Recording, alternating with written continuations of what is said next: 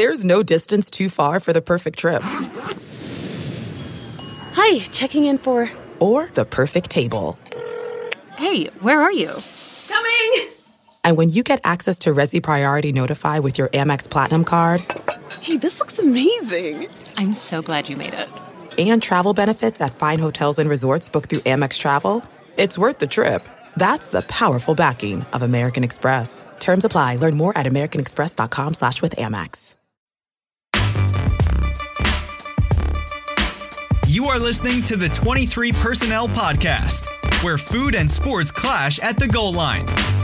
Here are your hosts, Spencer and Michael. All right, everybody, welcome back to another episode of the 23 Personnel Podcast. I'm your host, Spencer, joined as always by Michael. As always, there's no pressure there. Just- It's it's been a while since you've missed, since it either one of us has missed. I've, So I've been pretty constant. It's it's constant as the mail, and hopefully, uh, you know, the the debates are on right now, and you and I are going to do our best to not completely talk over each other for two minutes at a time. yeah, that's one. It's frustrating to listen to because you're not going to be able to hear either what any of us have to say, and you're like, "Well, that was two minutes I just lost."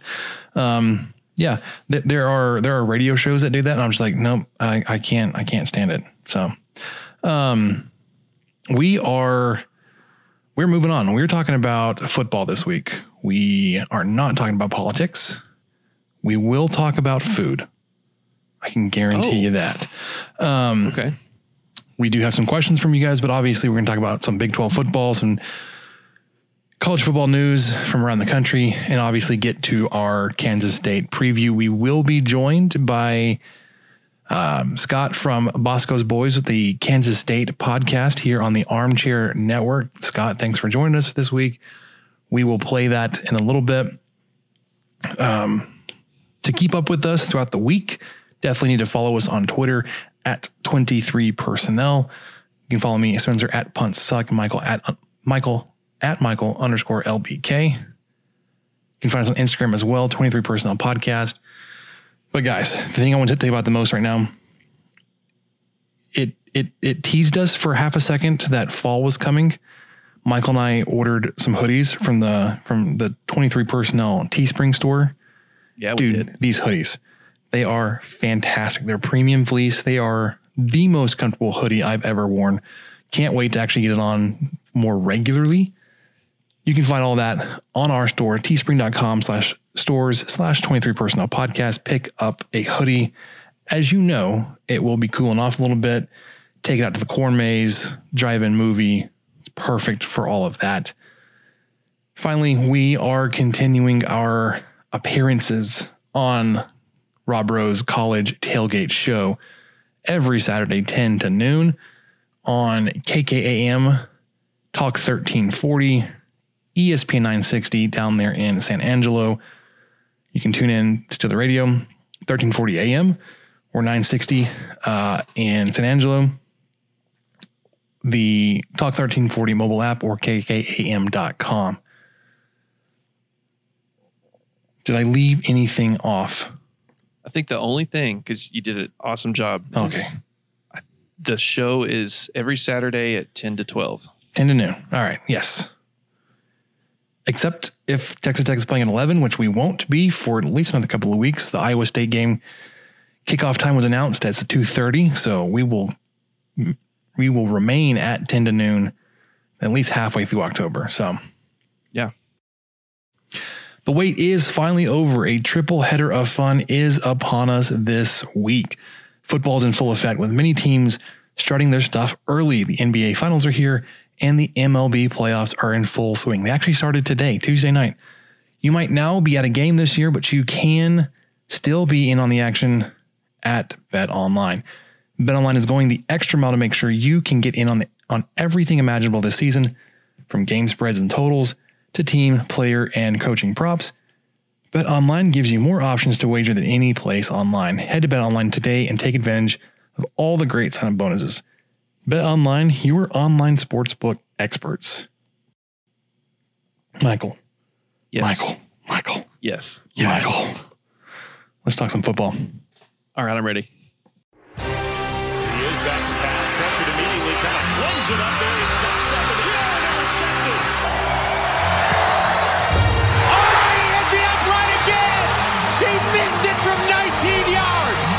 Takes it at the 11. He's going to try to get to the right sideline, breaks the tackle. He's got running room at the 30, the 35 40. He's the midfield, the 45 40. He may go 25 10. Touchdown, Red Raiders. Davis Webb, the freshman, screen underneath Derek Ward, breaks the tackle, still running up the sideline, turns on the juice, touchdown! So Harrell in the shotgun from the 28. The throw goes to the right side for Crabtree. It's caught. he breaks. Oh, he's going touchdown, Red Raiders! Unbelievable! Touchdown, Red Raiders! Touchdown, Red Raiders! Michael Crabtree has done it. Let the scoring begin. All right. Michael, I, I, I have to bring this up because um, it was a perfect storm of things that did not go well for Texas Tech this weekend, and things went well for a former coach, and it's it's been ticking me off. I am a, a member of I don't know half a dozen Facebook groups uh, related to Texas Tech fandom or when we went to school there or all that kind of stuff. And I swear my feed was chock full of people loving on Mike Leach. What year is it? It is year of our Lord 2020. Okay, so we're we're approaching we're, we're approaching 12 years. 12 years removed from from Coach Leach. We are just a couple of months away from 12 years. At what point? And I think that's what you were trying to get at when you when you sent out this This tweet, almost infamous tweet on Sunday. and it was out of frustration. Yeah, at what point are we going to get over this decade long plus infatuation? Yeah, that Um, was that was what you asked, and apparently, uh, several several replies later, there are a lot of people who never will. They I- never will, and they're going to at Kent Hance and include me in that, which I really appreciate. thanks, thanks, guys. Uh, yeah, let's let's just at at the chancellor um, and tell him how how crappy he is and how much he put the program in the gutter. So, and be sure to include me in those ads. That's just been fantastic to be a part of. I, I don't get it. I mean, I, I think it, we've talked about this before on here, so I'm going to try not to relive too much, but it's, it's like people who go through the, the stages of grief. They're, they're still at the denial and anger stage 12 years later, and they're never going to go further than that. Dude, that's what- just going to be it. They're going to carry that denial and anger to their grave, and the the denial is going to be, well, Leach would have stayed here forever. One, lies. and by the time he left, we would have won Big 12 championships, plural, made the college playoff. Achieving a gorgeous grin from home isn't a total mystery with Byte Clear aligners. Just don't be surprised if all of your sleuthing friends start asking, What's your secret? Begin by ordering your at home impression kit today for only $14.95. Byte Clear aligners are doctor directed and delivered to your door. Treatment costs thousands less than braces. Plus, they offer flexible financing, accept eligible insurance, and you can pay with your HSA FSA. Get 80% off your impression kit when you use code WONDERY at Byte.com. That's B-Y-T-E dot com. Start your confidence journey today with Byte. That's not just the sound of that first sip of Morning Joe. It's the sound of someone shopping for a car on Carvana from the comfort of home. That's a good blend. It's time to take it easy, like answering some easy questions to get pre qualified for a car in minutes. Talk about starting the morning right. Just like customizing your terms so your car fits your budget. Mm-mm-mm. Visit Carvana.com or download the app to experience car shopping the way it should be convenient, comfortable. Ah. All sorts of great will and beautiful things would have would have happened to this football program. And uh, okay, so here's here's what I'm going to say. I don't doubt that Texas Tech could have been a competitor with Leach as the coach. We obviously saw that in 2008. He had a super talented team. Um, You know, and even and in 09, he he I'm he sorry. claimed no, he claimed it was no, no, it's fine. Like yeah, where, where you went that 09, he said he had his most talented team. Yeah, in 09 he kind of you know the quarterback position was definitely Harrell was one of the best quarterbacks to ever play at Tech. So that was his first year without him. He was figuring stuff out. Still won nine games. I mean, Tech hasn't sniffed nine games since then. Tech also plays 10 Power Five teams a year now instead of seven. instead of seven or eight. Maybe. Yeah. Um, okay, I, I want to go through some of these replies just really quickly before we move on. Um, I mean, in, in, in example, as an example of what you just said, one of the replies, Mike Leach was the best coach we ever had and was unjustly fired. I'd do anything to get him back. I mean, that two sentences, and like there are three things wrong with that statement. Best coach, I, I, I could probably get on board with that. That's fine. Um, unjustly fired, no. He was fired with cause, as it was determined many different times. And you do anything to get him back, like, but why? Like, I, I, I think people remember like how fun 2007, 2008, and 2009 were, but they forget that he was lit- like he was tied to literally every job opening, and that was his choice. He was shopping around. Like everyone's talking about, oh, he'd be at Texas Tech forever. Like it wasn't even a sure thing he'd be back after 2009 anyways. Oh, there's yeah, there's no guarantees. I mean, I'm sure Washington State thought they had him a little bit longer too. Ask them how they're feeling right now. Yeah. Um, Briggsy, I've been married long enough to know not to answer a question that someone isn't looking for an answer. I, I mean, I'm, I'm I'm curious your thoughts though, Briggsy. Like, when when do you think uh, our fan base is going to get over this? Alan Corbin, whenever Tech gets a winning conference record and wins a mediocre bowl in the same season, this is the way. I do Um, like this answer, but I will counter it, Alan, with theoretically this should be right. Theoretically, this should be the correct answer. If you match what Mike Leach has historically done, a winning conference record and wins a mediocre bowl, yeah, just move And- on. We've done it. And you know, yeah, Kingsbury did that his first year too. I mean, it was, of course, I mean, the Holiday Bowl's not not even that mediocre, but but yeah, uh, a lot of years after that with some bad success. bad success is that a thing? That's not a thing.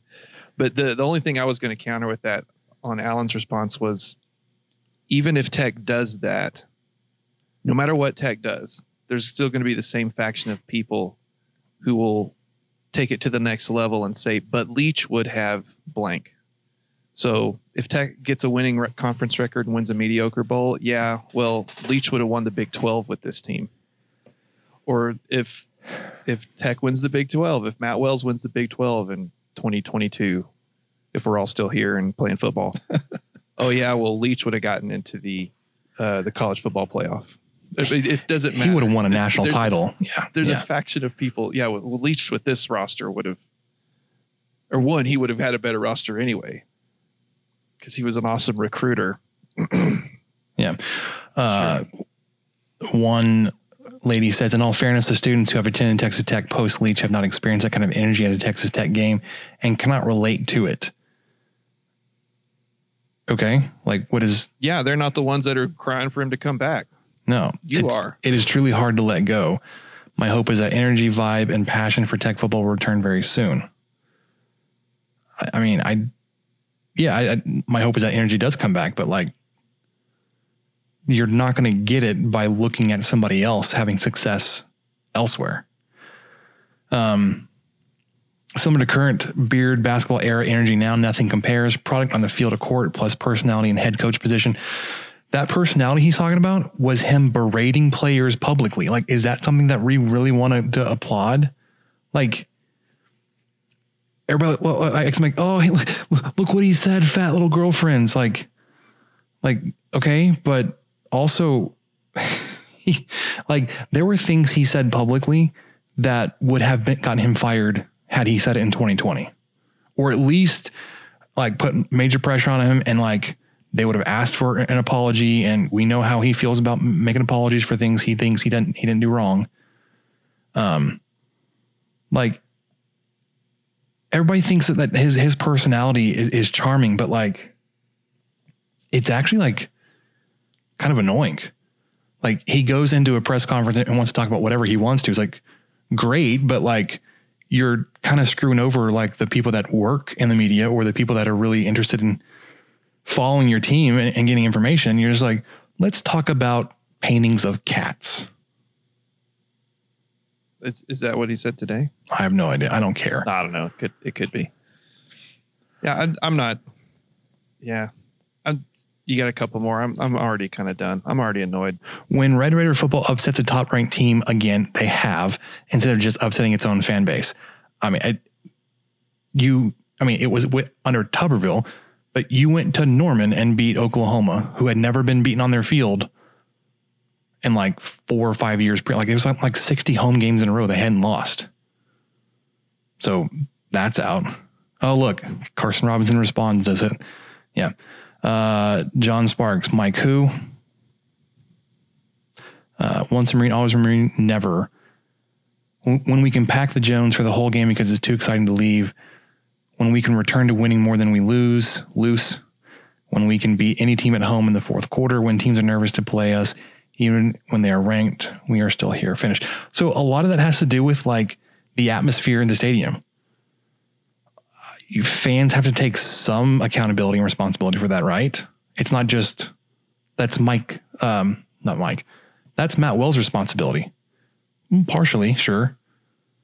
But he can't control whether or not 30,000 people vacate at halftime. Yeah, not directly. Obviously, winning games would be usually what would would keep it. But even the last few years, but we saw that. Yeah, we, we saw it last year. Like it didn't really matter what the what the result of the game was or how close the game. Like people just people didn't just come left. back. Yeah, even against Oklahoma State, I think people left thinking, "Oh well, this one's over." But it's kind of like, well, it's a it's a ranked team that you haven't beat in a long time at the Jones. Don't you want to stick around? Nah, nah, we're good. We've seen enough.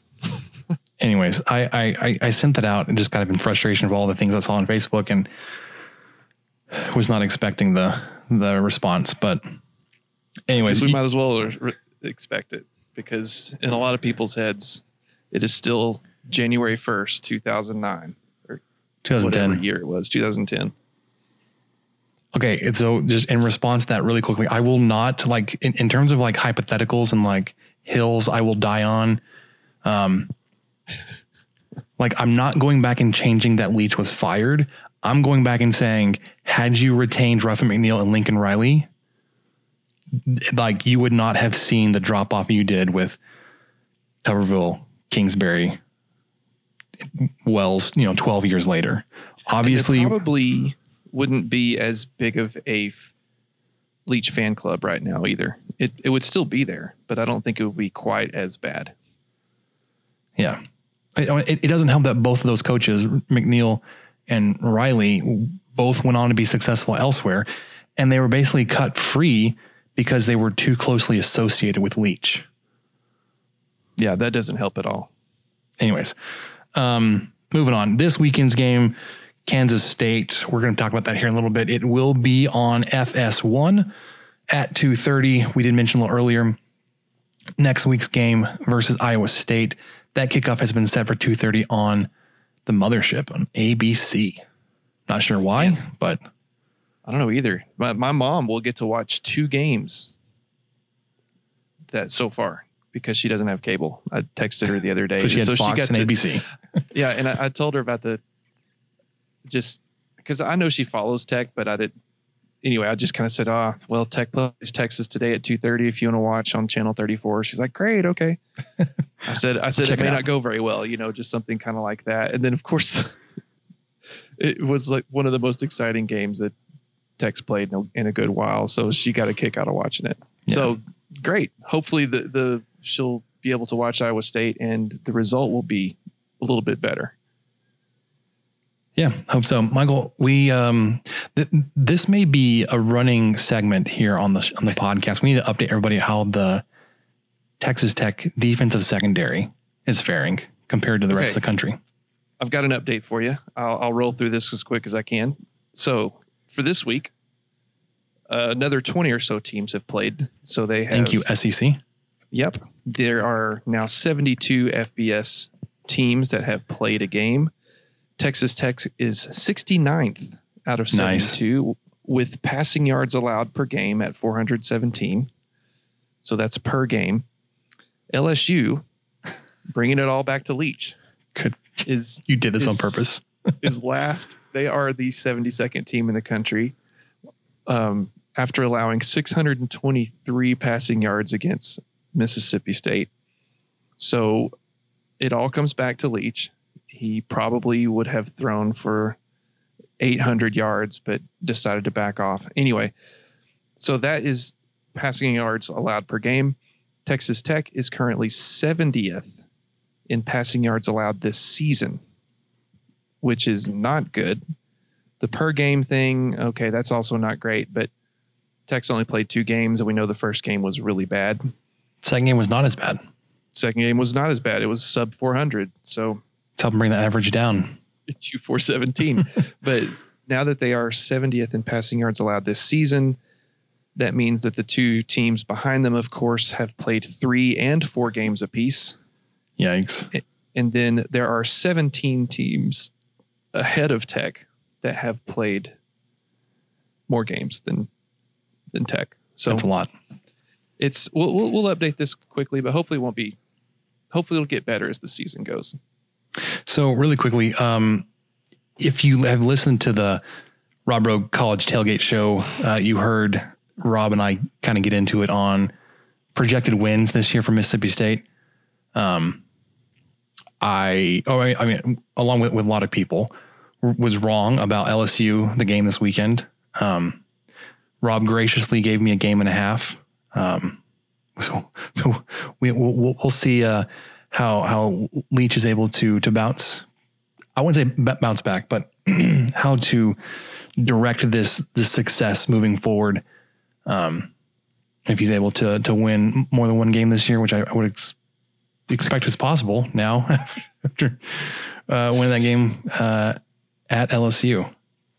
Yeah, seems like there's a chance. It's like you're telling me there's a chance. Um, AP top 25 update because we have to do this. We did hear the Big 10, Pac 12 make plans that they're coming back. And guess who jumped back in the rankings? Oh, it's beautiful. All these teams that have not played a game. And will not play a game until the 24th of October at the earliest. So, biggest jump, or I guess the the, the first one that's going to stick out to everybody is obviously Ohio State.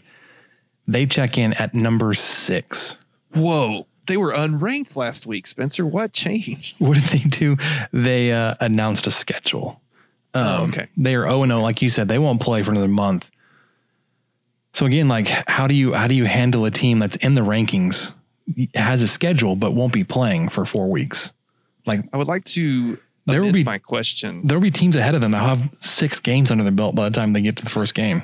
It'd be like six and 0 Notre Dame, 0 and 0 Ohio State. it's like okay. Or what's your yeah, question? Yeah. No, I, I was I was going to amend my question originally of will Ohio State be ranked in the top four before they play, or the top five before they play? And I'm really it's it's going to happen, but now it's just kind of like which team are they waiting to lose because Clemson's one, Alabama's two, Florida's three, Georgia's four, and Notre Dame's five. I think of those teams if any of them lose, the first one to drop out is probably going to be Florida because I don't think voters like Florida. I don't know why, but I don't think they do. So if Florida drops out and then probably, oh, maybe Notre Dame, then yeah, we're going to see a top five Ohio State. But we're going to see a top five Ohio State no matter what before they play. It just doesn't make any sense. They're going to continue to move up their rankings, having not played any games. Just the teams in front of them are losing. Um, I mean, it was always funny after a bye week or something, but after six, you know, nine bye weeks to roll in. All right. So really quickly, top twenty-five: Clemson, Alabama, Florida, Georgia, Notre Dame are your top five. Ohio State, Auburn, uh, Miami, Texas, Penn State, another Big Ten team. Um, all those teams are undefeated or haven't played yet. Uh, 11 UCF, North Carolina, Texas A&M, Oregon hasn't played yet. Cincinnati, Mississippi State, unranked to 16th. 17th, Oklahoma State. Oklahoma dropped all the way from 3rd to 18th. Thanks for including teams that haven't played yet. I'm sure they're they're really thrilled about dropping that far. Wisconsin at 19, LSU at 20. They dropped from 6 to 20. Tennessee they they won a game and dropped 5 spots. They, won a close game on the road, which was supposed to be close at South Carolina. They went from 16 to 21st. I didn't catch that. 16 to 21. BYU, Michigan, Pittsburgh, Memphis, all rounding out the top 25. What's what's great about the Oklahoma thing is there are let's see, one, two, I think three teams ahead of them that just entered the top 25 this week that haven't played. So theoretically, Oklahoma would have only dropped to 15th or something in a, in a real year. They Yeah, wouldn't have dropped 15 places. They would have dropped uh, 12 or 13. And even that seems like a little bit of an overreaction. Um, because it's not like they got blown out. I mean, they, they lost the game where they they were minus four in the turnover margin. Um, and they lost no by votes three. for Texas Tech this week. Uh, they finally stopped receiving votes. Look at that. Uh, other teams receiving votes: Minnesota. Um, let's see who else is on there: Iowa, Utah, Arkansas State, Washington. Those are all teams that haven't played but are receiving votes. Look at that, fantastic. Um, like we said, Pac-12, Big Ten are back. Big Ten that conference will be coming back first. Uh, Pac-12 um, a little bit later. The logistics on their schedules crack me up. The Big Ten is going to play what is it, eight conference games without a bye week. Uh, the Pac-12 is going to try to s- squeeze in like six or seven games, whatever. Same kind of time frame. They're going to try to wrap it up before that last weekend of the college football playoff rankings, so they can still be considered. But again, how are you going to really effectively or efficiently rank a team that may be five and one, like, like a five and one Oregon, versus like a eight and two other Power Five school that has played ten games? Like, well, they have eight wins, but they have two losses. They has, they have two losses. Yeah, the sample size is really going to come into play. I don't know how in the world you figure out how to get Ohio State in the playoff, but I'm, I'll be, I'm, I'm sure they're going to do it. They're going to find a way. All right, let's look around the the Big 12 this past weekend before we talk about this week. Uh, obviously, our upcoming opponent, Kansas State, took down Oklahoma in Norman 38 35. We'll talk about that a little bit later. But they did it behind um, being plus four in the turnover margin this weekend Yeah, that never hurts. and like scoring well, like 31 points in the second half or uh, like 28 or something straight. I don't know. It, it was ridiculous. Um, Iowa State TCU. I was wrong on this. I thought it was going to be a low scoring, ugly game. Iowa State goes on the road and wins 37 34. Uh, West Virginia goes into Stillwater and drops that game by two touchdowns, 13 to 27. Oklahoma State wins that one. Uh, and then our first look at Baylor. Baylor took down the Kansas Jayhawks 47 to 14. I was very wrong on that one. I thought this is Baylor's first game of the season. They're going to be rusty. Kansas hopefully is better than they looked against Coastal Carolina. I think the spread was 17 and a half or something in favor of Baylor. And I thought, nah, there's no way that Baylor covers that. And yeah, blew them out of the water. Yeah. Not, not great. Not great. Um, yeah, and obviously the Texas Tech game. On a plus side, you did score more points versus Texas than you ever have. Yeah, that's a, that's a record. That's, That's good. That's fun. That's nice. They were all in regulation too. Hey, You did. You no scored one, all no one can even say, "Oh well," but that was an overtime game. Yeah, but you know what? Texas Tech didn't score in overtime. Over, over in overtime. All right, before we get into our Kansas State preview, we, we need to remind everybody, guys, 2020 has been the year of things happening that are completely out of your control. But there's one thing you can control, and that's shaving your bush. Our sponsors at Manscaped are here to remind you to do just so. If you guys, you need to check out their website, manscaped.com. They have all of their products there. The Lawnmower 3.0 is their latest premium electric trimmer designed to give you confidence boost through body image. You can also find Shears 2.0 nail kit. You can find uh, the crop preserver. It's a deodorant. You can find um, crop reviver. It's a testy toner. It's like having cologne. Um, guys, you just, you just need to go to manscaped.com, check it all out, uh, and see what they have for you.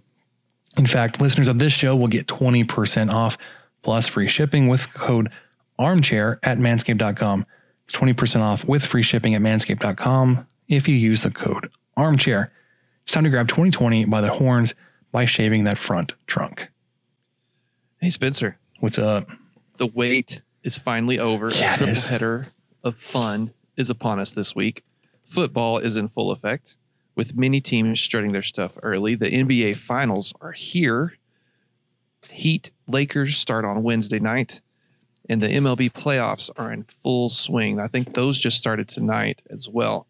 You might be at a game this year, or you uh, you might not be at a game this year, but you can still be in on the action at Bet Online. Bet Online is going the extra mile to make sure you can get in on everything imaginable this season, from game spreads and totals to team, player, and coaching props. Bet Online gives you more options to wager than any place online. Head to Bet Online today and take advantages of all the great sign-up bonuses. Bet Online, your online sportsbook experts. All right, guys, we, we teased it a little earlier. We brought it up. Our man Scott with Bosco's Boys, the Kansas State podcast, is joining us for a little bit of a Kansas State preview. He's the expert there, so we're going to turn it over to him for a few minutes and we'll bring it back to give you our preview. Going on, everyone. This is Scott McFarland of His Boys Podcast, the K State Sports Podcast inside the Armchair Media Network. I wanted to hop on with you guys to give a quick little primer into how I see this game going between your Texas Tech Red Raiders and my Kansas State Wildcats. Before I hop into it, I want to take this moment to thank all of Red Raiders Nation for Patrick Mahomes as someone who is a Chiefs fan, like many of my Kansas State brethren. I just want to say thank you for the greatest quarterback to ever live. So let's get into it. And, again, sorry for going off script so much. No, no, it's wild. We've been in this conference together for 25 years. And again, uh, a lot of history because, you know, the very first Big 12 game in the history of our great conference happened between our two great institutions. So I, I want to give a tip of a cap to you guys and hope for 25 years more of fun football between our two schools. So first off, I think uh, as everyone knows, K State was part of that embarrassing Week One for the conference, dropping a nail biter to Arkansas State. Now, I could make a lot of excuses with COVID. I could make a lot of excuses that Arkansas State had their entire spring football period plus a spring game. I could say they got to start practice earlier and they got a game before it. But at the end of the day, that's a disappointing loss to a Sunbelt team uh, no matter how you slice or dice it. It was part of that really disappointing week one for the Big 12. But I think as the entire world knows, uh, they got a massive bounce back versus Oklahoma last week. It's the second straight win for Chris Klieman over Lincoln Riley, the second straight, uh, you know, more than 20 point underdog win. It was a 21 point comeback in the third quarter, only the second time since the turn of the century a team has pulled that off versus a top three team in the AP poll. So again, it is a very wacky and wild way we got to one and one at this point. Uh, COVID 19 has been one of the biggest talking points for K State football this season. Uh, in the first game, they were missing five or six guys off the two deep. Last week in that win versus Oklahoma, it was nine. Each week, you came very close to having to see a cancellation due to the Big 12 roster rules. I'd be lying to you guys if I didn't say that I'm going to have at least one eye on those Friday tests to see what might happen. Uh, you know, and, until we get to a point where uh, there's a vaccine or something, I think every week is going to be touch and go at K State or until uh, you know you, you just hit herd immunity, which you know I, I'm not sure if you're ever going to get there this season.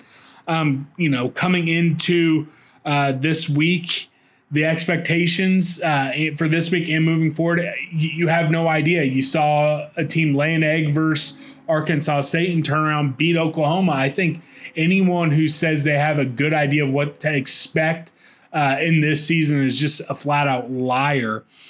Uh, if you're looking at what the strengths are for this K State team on the offensive side of the ball, it's taking care of the ball.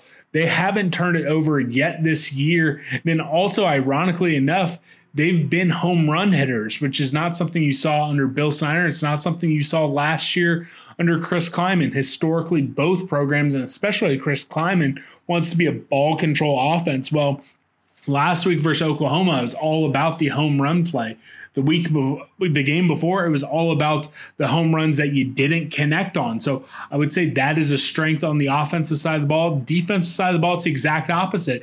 They've now turned over the other team six times, and then special teams they blocked two punts.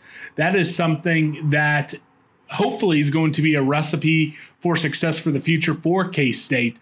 Uh, ironically enough, the weaknesses on this team are third down, both offense and defense, which is where both sides of the ball thrived so much last week. So if K State's going to get a win, they're going to have to connect on those big plays on offense, and they're going to have to turn Texas Tech over on defense.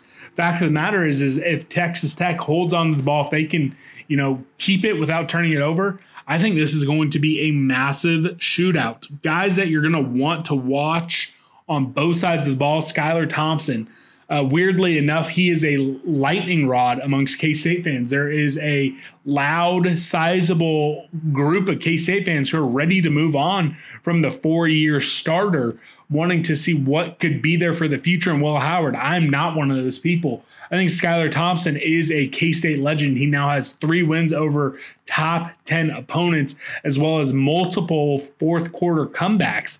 I think the kid is a gamer and he has a will to win. So if he's going to succeed on offense, that's going to give K State a great chance. On the defensive side of the ball, Jaron McPherson, he was named the defensive player of the week for a nationwide award by the by a couple different organizations. He had a great game where he had 11 tackles, a forced fumble, and an interception last week he was banged up in that Arkansas State game, and he only had, I, I, believe, one possession on defense. And we saw how that game went. So if he's healthy, if he has a big game, that is going to be massive for K State. So those are the two guys I'm going to have an eye on. You guys probably should too. Um, if K State's going to win the game, like I said, it's going to have to force turnovers and they're going to have to hit home runs, uh, which ironically is exactly uh, what they didn't do last year. It's crazy to see how in this pandemic season, how different things become the need for different teams. If you're going to force me to make a prediction, I think it's going to hit the over. I think it's going to be a close game. Uh, gun to my head, maybe I'm out above my skis. I'm saying K State 45, Texas Tech 41 in a super close game, back and forth. Um, take your blood pressure medicine before this. It's going to be a wild one. Again, this is Scott McFarland. I'm at Scott Wildcat on Twitter. Bosco's Boys podcast. Give our preview a listen and uh, keep supporting your boys at the 23 personnel, uh, the best Texas Tech podcast I listen to. And I'm a podcast addict, so I'm listening to podcasts all over the conference. So you guys have a good one. And thanks again for Patrick Mahomes. All right, I want to thank Scott again for joining us. Um, Michael, so some of the things he brought up, uh, one like that just blows my mind. Kansas State has yet to turn the ball over in 2020. They are plus six in the turnover margin. They've even blocked two punts. So, in I guess Kansas State fashion, they do try to dictate the offensive pace. They try to slow the game down a little bit, but also they're being um, super protective of the ball. They are not turning it over yeah, I mean that's that's huge to, to have that kind of margin. of you know, Texas this somewhat recently. Some of those Gibbs defenses were able to grab the ball quite a bit from uh, the offense, so it does help a ton. It's a big momentum shift. especially when your defense can't get, seem to get off the field by stopping a play. If they can somehow turn up with the ball, that changes everything, and that changed everything for K State on Saturday. Uh, one thing I wanted to say to Scott is, you are welcome for Pat Mahomes. You've taken Patrick. such good care. Yes, you're Careful, right, careful. According to the QB producer herself, um, she has corrected producer. the internet on the first name to use for her son. So, speaking of son, I did see that as well. He's expecting a little child. yeah, Patrick Mahomes and and Brittany will be parents to to a child. So, congratulations to everybody all around. Thanks. Thanks. I want to go ahead and accept that. Put that in the universe with a 23 baby over here. yeah yeah we're we're we're um we're proud to be a part of of of this anyway the the thing about um you know Skylar Thompson it surprised me that he's only been starting for four years I feel like he's Only he's been around years. half of my life I, I was going to say something very similar. Is like when, when, when he said he was a, like some of the fan base wants to move on from four year start. I was like, it really has been four years, but like, it feels like he's been there for forever. Cause like when I think back to before Skylar Thompson, I think of Collin Klein and obviously there's a gap there, but it feels like it went Collin Klein to Skylar Thompson. right and that was you know just a year or two ago when that when that changed hands so um that just threw me off guard made me feel old. But he does he does especially this year has made smart decisions with the football. Uh that highlight video i was able to watch of the ou and I, I watched some of it live. Uh you know dad duties took over at some point but i did watch some of the comeback. He he makes good throws. Uh he he doesn't make dangerous throws, or he didn't, at least in the ones I saw. And he's able to hit his streaking guys downfield too. And that was one thing I wanted to talk to you about was the home run play that uh, Scott mentioned because Tech is yet to connect on many home run plays, but just this Saturday, Kansas State had plays of 38, 39, 77, and 78 yards. I mean, Tech hasn't done that all year. Well, you had the one running play from SaRodorick Thompson that was 75 yards. Uh, before that, though, I think your longest play was 29 yards, and it was the touchdown that TJ Vasher caught, like the drive before. You're right. Um, and then you That- did. that's you- exactly it. You didn't have very many or any like big explosive plays against Houston Baptist either. No, and that's that's the plays that this defense is more likely to give up, which is kind of scary to have an offense coming in hot with a little bit of a kind of got that ability to hit people deep and and make people miss and really make them pay for it. Uh, especially with a guy like Deuce Vaughn, who, who Scott didn't mention, but man, you and I both picked up on him. He's Tech fans. He's like Jakeem Grant, basically. He's he's not a big guy. He's fast as all get out. He's a running back who can catch the ball. Uh, he was responsible for two of those big plays. He had a 38 yard rushing play, and it it was he, he either had the 77 or 78 yard uh, passing play, and a lot of most of that was yards after catch. Obviously, you know who's gonna who besides Mr. Mahomes is going to throw a ball 78 yards in the air or something, but Deuce Deuce Vaughn worries me big time. He's going to get lost in the shuffle, and and this defense has got to be able to pick him up because he's going to get open, and if he gets open, he may be gone. Yeah. So I I gave a preview for Bosco's Boys, the podcast on the on the Texas Tech side, and I said, you know, one of the things that that our defense is concerned about um, is obviously the pass defense, and we're, we've been a little bit better, but being able to consistently keep things in front of us and and to make tackles. Um, watching some of the game and the highlights from this past week in Kansas State at Oklahoma. I am concerned because, uh, like when, when you were talking about Deuce Vaughn, uh, I mean, yeah, he's small, he's shifty, but like, if you don't have good contact, if you don't wrap up, like he is going to squirt through and find another dozen yards after first contact, or not even initiate contact, and he's just going to like drop you on the field there and just keep moving. Um, so that that's that's potentially a, a big problem. They were able to hit big home run plays, like you were saying.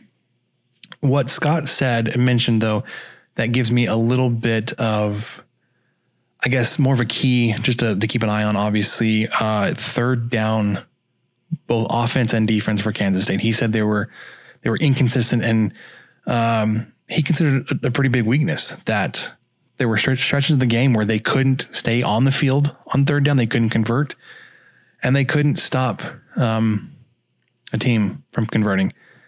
Uh, if we can continue to move the ball, Texas Tech can continue to move the ball, um, convert some of these drives into points because we know uh, they are going to make drives a premium. You're going to have to convert some of these points, some of these drives into points, most of them at least. Um, I don't think it'll be a shootout. Scott said it, it, it, could get into a shootout. I don't think it will. I think it'll be closer than that. Um, but it'll. I mean this this Kansas State team feels a little bit more explosive than a historical Bill Snyder team. But Klieman does the same thing where he's able to slow the game down. Uh, I think yes. they ran 51 plays at Oklahoma, and like Texas Tech defends 51 plays and a half. Um, but that's that's where I was going with that. It always feels like Kansas State, even with Klieman, has figured out a way to slow the game down to an extent, and he was able to do that with the Sooners. I mean, the Sooners only put up 35, and that's low. you know, that's low mm-hmm. for them. And Kansas State just slowly, methodically came right back. But you're right. I mean, Tech's defense has a chance against this offense on third downs. Third down efficiency against OU. Kansas State was two for 11. You know, we were bragging about Tech was, uh, I think, 50% which is great. Then on the on the defensive side, OU was seven for twelve. So that could be something to really try to key in on and take advantage of. But even so, I'm I'm not super confident about Tech's chances heading into their first road game of the season uh, against a team that just beat OU in Norman. No, I mean, for sure. Granted, it was a it was still considered a sellout crowd because Lord forbid they don't get to say how many years they had a consecutive sellout in in Norman, but there were a lot of people there because that stadium holds a lot of people. Yeah, I, I think I saw on the on the webpage there that they had a 27% capacity, which I don't know if that was like if the 27% was what they were capped at or if they were in, they just measured the number of people that were there as a percentage. The other thing I, I look at as a key to the game, super specific, going back to um, third down specifically, but when if you can force Skylar Thompson into a passing, a passing down, a passing situation versus Texas, who's supposed to have one of the better offensive lines in the in the conference, you were able to get pressure on Sam Ehlinger rushing three. Kansas State does not have the same offensive line. I believe they were their entire line is consisted of new starters this year. I don't think they have any returning talent on the line uh, from previous seasons. So you have an opportunity there to um, force more uh, long third down attempts, or you know, get some pressure on Skylar Thompson. Maybe you can force a turnover that way. Um, but with a, a, basically a brand new offensive line, and with what you were able to do against Texas, who had a really good offensive line, uh, I, I, would look to see how how you can get a little bit of pressure on Thompson. Yeah, I think that's going to be a big difference maker here. And they had a guy kick a 50 yard field goal to win the game. He drilled it, dude. Blake Lynch, man, that was a no doubter. And in that situation, to of course they were tied. There's and there was still time. The game wasn't left. over. Yeah, the, the, there's still so time left. The ball back. Mm-hmm. Um, but it was. But it just they just have they just do a lot of the little things right that Tech was unable to do this last week. You know, they got the turnovers, they hit the deep ball, uh, they didn't make mistakes on special teams. They blocked a punt. I mean, it's that's a worrisome part of it to me too. Is we've seen Tech be unable to stop a a rush on the punter, and here's a team coming in that's blocked two this season. so maybe they'll kind of figure that out and work it out a little bit. But I think it's I think it's down to where we make our picks, and those of you who've listened long enough may be able to tell kind of where we're leaning. But as of right now, I'm going to have to go with Kansas State winning this one. Um, I see the lines at two and a half, over unders at 65. So I'm taking the over, but I'm not really expecting a shootout. Um, I, I, just think they're going to kind of methodically do about like they did last week. So why not have them score in the exact same amount of points? so Kansas State 38, Tech 31. That's where I'm landed. So I'm also, um, what is that? I'm also on the over. No, no, sorry, just under. If I can do math, uh, but I, I, I still have Kansas State winning this one uh, by about a touchdown, 34 28. Um, we haven't seen this team hit the road yet. Again, we're still unsure what kind of team we're going to have. Uh, if it's going to be the team we saw versus Texas, if that's going to be what we're going to get this year, if it's going to be the team that we had versus Houston Baptist.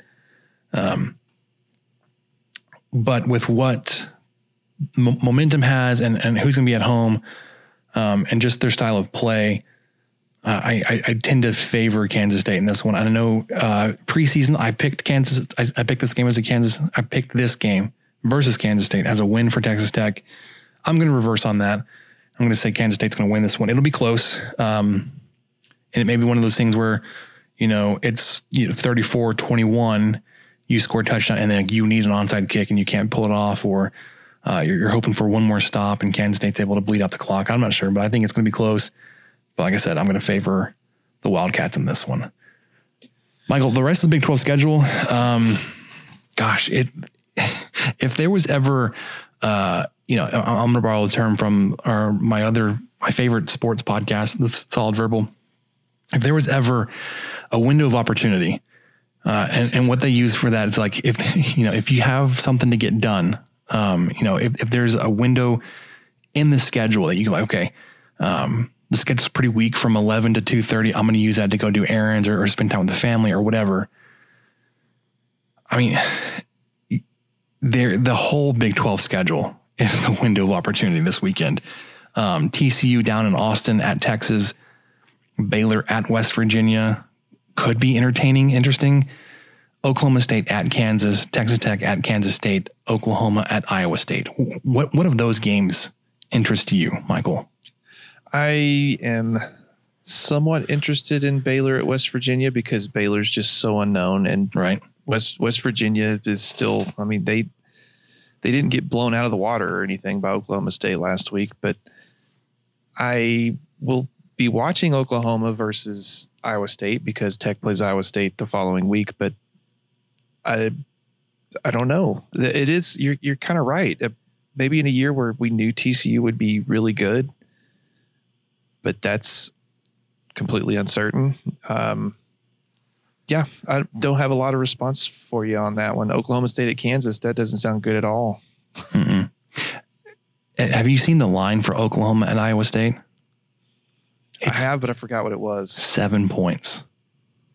Oh. It's Hammer. Oklahoma Oklahoma minus seven in Ames.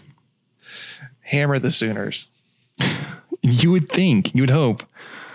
Um, but yeah, that, that, that one had me thinking. I was like, why? Like, I mean, I, I know Spencer Rattler threw three interceptions last week, but well, and one of them was I think the last play of the game, but and but still, yeah. and the one that happened early on in the game was like it was tipped at the line of scrimmage, so it wasn't like it was a tip. Yeah, it's not like he threw into bad coverage.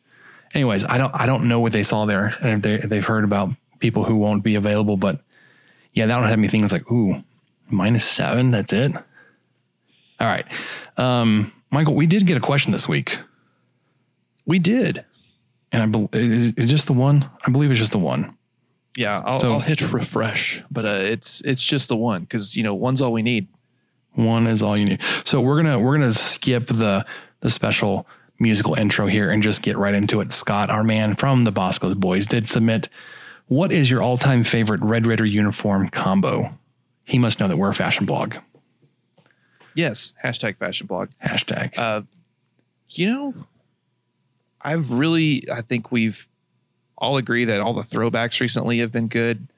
including the ones that they wore on Saturday against UT. Solid. Yep. Flat double T, uh, homage to like the 76 team that won the Southwest Conference. That sounds right. Or was it Border? Then either oh, way. it's probably the Border Conference. Yeah. Um, I really like that one. I'm I'm always going to be a fan of the Bass Boat black glitter helmets from my heyday at Tech as a student. I don't like get why 05 to 08. I don't get why people hate on those helmets so much. I I, I like them. I love them. I think they're I think they're great. I, I wonder how they would look with a flat double T. Let's just throw that out there. See if anyone's listening. It's an interesting combination, but go on. Bring back the the Bass Boat glitter, but I'm not a huge uniform takes guy, but man, I have loved the throwbacks. Those are those have been my favorite lately. And um, you know, the all blacks back when Tech had those really couple of good years, and they were the only school wearing all black until everyone started wearing all black, and then I kind of got over it. Yeah. Um, everyone stole it practically. Oklahoma State wears black. Baylor wears black. TCU Uh, wears black. TCU wears black. it's like, screw off, guys. That's not one of your colors. Um, yeah, so I, I I would go with you on on some of the throwbacks. I think the one that one of the throwbacks that sticks out to me and that I really like, um, well, it was a Southwest Conference throwback. It was the, there was the flat double T, the black and like the gray pants with like the red and black stripe or the red and white stripe, whatever it was on the side. I think it was the one the uniforms we wore versus Arkansas. Um, Yes, that was Arkansas. Yep, that was kind of like a those couple of years. Those, those, that, that was really good. yeah, that was kind of a Zach Thomas throwback. The ones I don't like, obviously, are like the special event uniforms. The like the I, th- I think we've mentioned this before. I think there was one Wounded Warrior uh, uniform that I liked, and w- I think it was the first one that we wore versus Missouri that had like just a little bit of camo on the black uniform. Um, it doesn't hurt that that was one of the only only wins. Wounded Warrior games we won. Yep, it was. Um, I don't know if it was overtime, but it was it was a, a game you won versus a ranked opponent where you you rushed the field. Um, any of like the Lone Star Pride uniforms, there's no there's nothing proud about those uniforms. They're they're horrendous. Um, I can't think. I, I'm not remembering anything else besides some of those really weird designs, like the red to black ombre versus Oklahoma. Uh, the white to silver ones that we wore against Oklahoma State weren't horrendous. I liked the helmet. I love that he asked us about our favorites, and we, we just you're like, yeah, you know, there's some that we like, but then we we've gone five minutes on the ones that we hated. And because here's the thing, I- I- as a team that doesn't get any kind of different uniforms, like maybe maybe he's like, I just need some some like insight into what what other teams are feeling like when they have a bunch of different combinations. I let me just say, I'm not a big fan of having a, a ton of combinations. I don't think you need to be LSU and wear one. Um, Yeah. Or the Cowboys, but like, dang, like it it makes sense what Wells is trying to do to get, you know, a pretty standardized uniform. Although he did bring in a special one this this past weekend. man, one that I have liked pretty recently, and I I think it was it may have been when they played Houston last year. I, I'm not really sure, but man, I have liked the white helmets lately. So when when the white helmets first came out, they were horrendous. They were. I didn't care for them at first, Well- but then they fine tuned them and they got them looking really nice. And I, I think against Houston they wore all white, and I was really, or maybe they had red pants. I don't know, but I was really impressed with that look, and I was surprised how much I liked an all white uniform with just red on the, you know, red accents and everything. I thought that looked really sharp. Sorry, I, I was going to clarify when I said when they when they brought the the white uniform, the white helmets back, or when, when they first came out. I was talking about when Tuberville brought them back, not not the previous um, previous iteration. Yeah, so they wore white helmet, red shirt, white pants in that game. Yeah, that was that was a sharp look. I'm not. I mean, I I like the white helmets, but I would, I would rather just like if you're gonna wear a white helmet, I'd rather like the uniform be all white and, and just wear on the road. I don't like the red helmets. I don't think they they found the right color yet, which is strange. Because like it, it's they were those the ones with the yeah those were those the ones with the flat double T on them and the stars. no, I don't think so. Okay, because there was one that they would. I'm pretty sure there was one they were all white with the flat double T and the stars on the helmet. And man, I Was that versus I just really- Texas? I really enjoyed it. Anywho, that's probably enough uniform talk. Uh, except for this, I'll say I've always liked my high school was purple and gold. And Strange. it was a very deep purple and a very yellow gold. So I have a lot of opinions on purple, and I think Kansas State is probably one of, if not the best purple looking, you know, purple uniforms in sports. They it's just a nice shade of purple, and then I like that silver slash gray that that goes with it. I think it's a good look. I think that's one of the only ones they do that does, like you said, that does purple well. Yeah, it's hard to do purple well. I know that for a fact because I went to a school that tried and still are trying, but uh, K State has it down. Okay, so it does look like the white helmet with the stars was last year versus Houston. So, God dang! Of course, I'm getting my uniform takes crossed. all right. Um, one more thing before we wrap this one up for the night, Michael. Let's talk about what we learned. What did we learn, Palmer? I don't know, sir. I don't know either.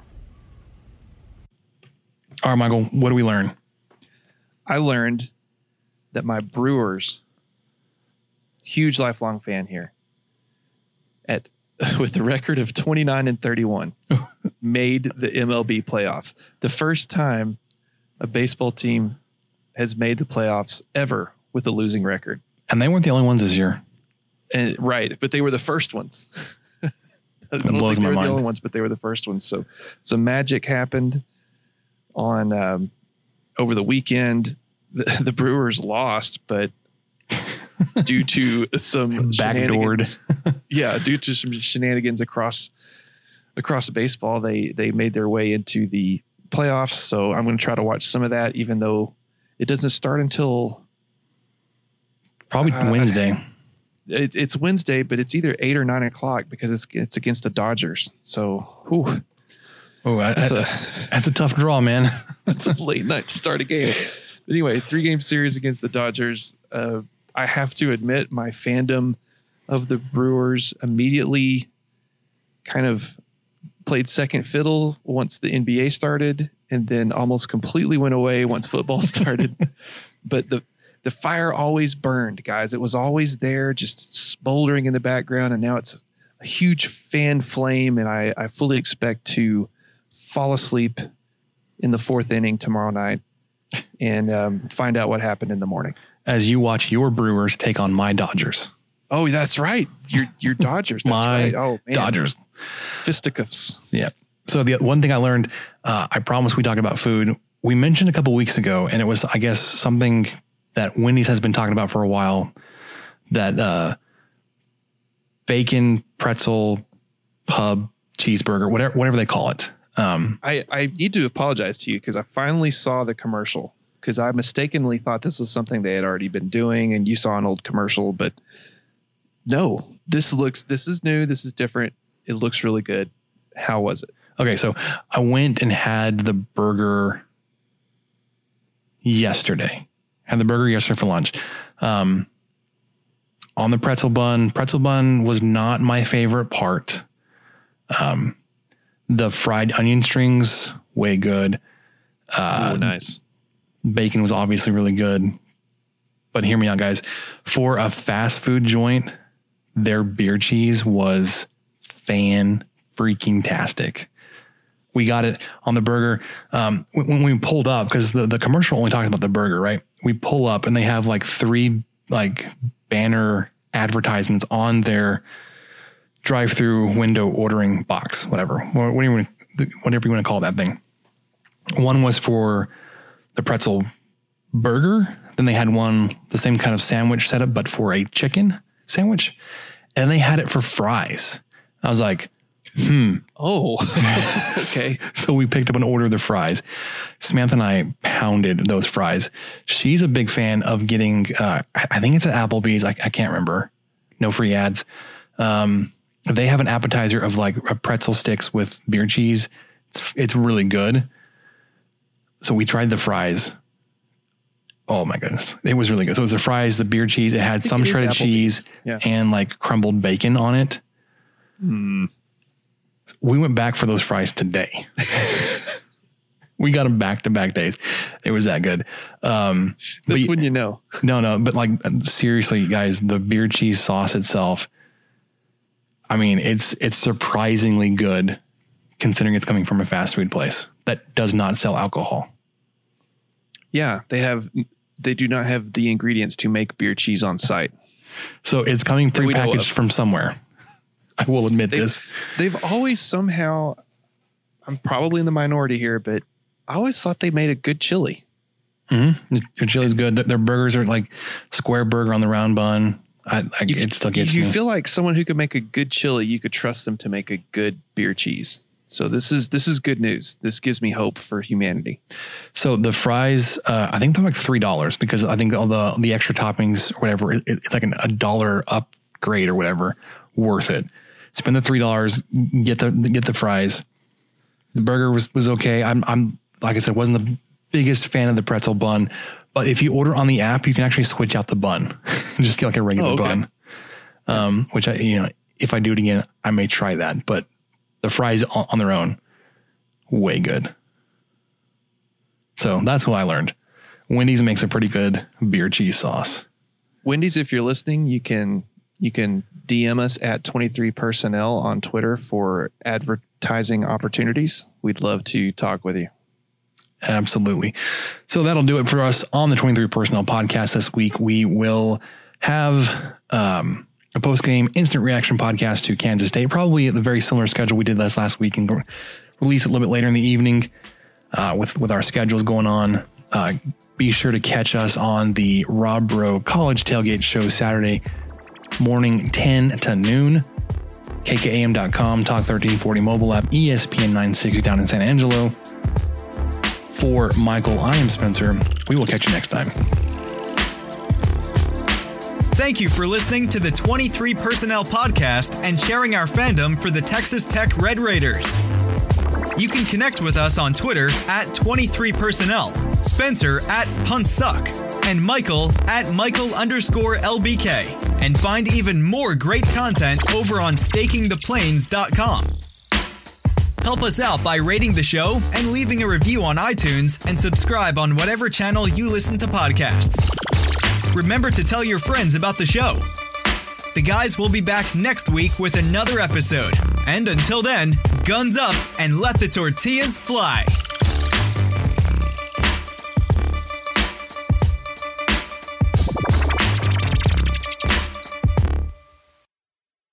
Look around. You can find cars like these on AutoTrader, like that car riding your tail. Or if you're tailgating right now, all those cars doubling as kitchens and living rooms are on AutoTrader too. Are you working out and listening to this ad at the same time?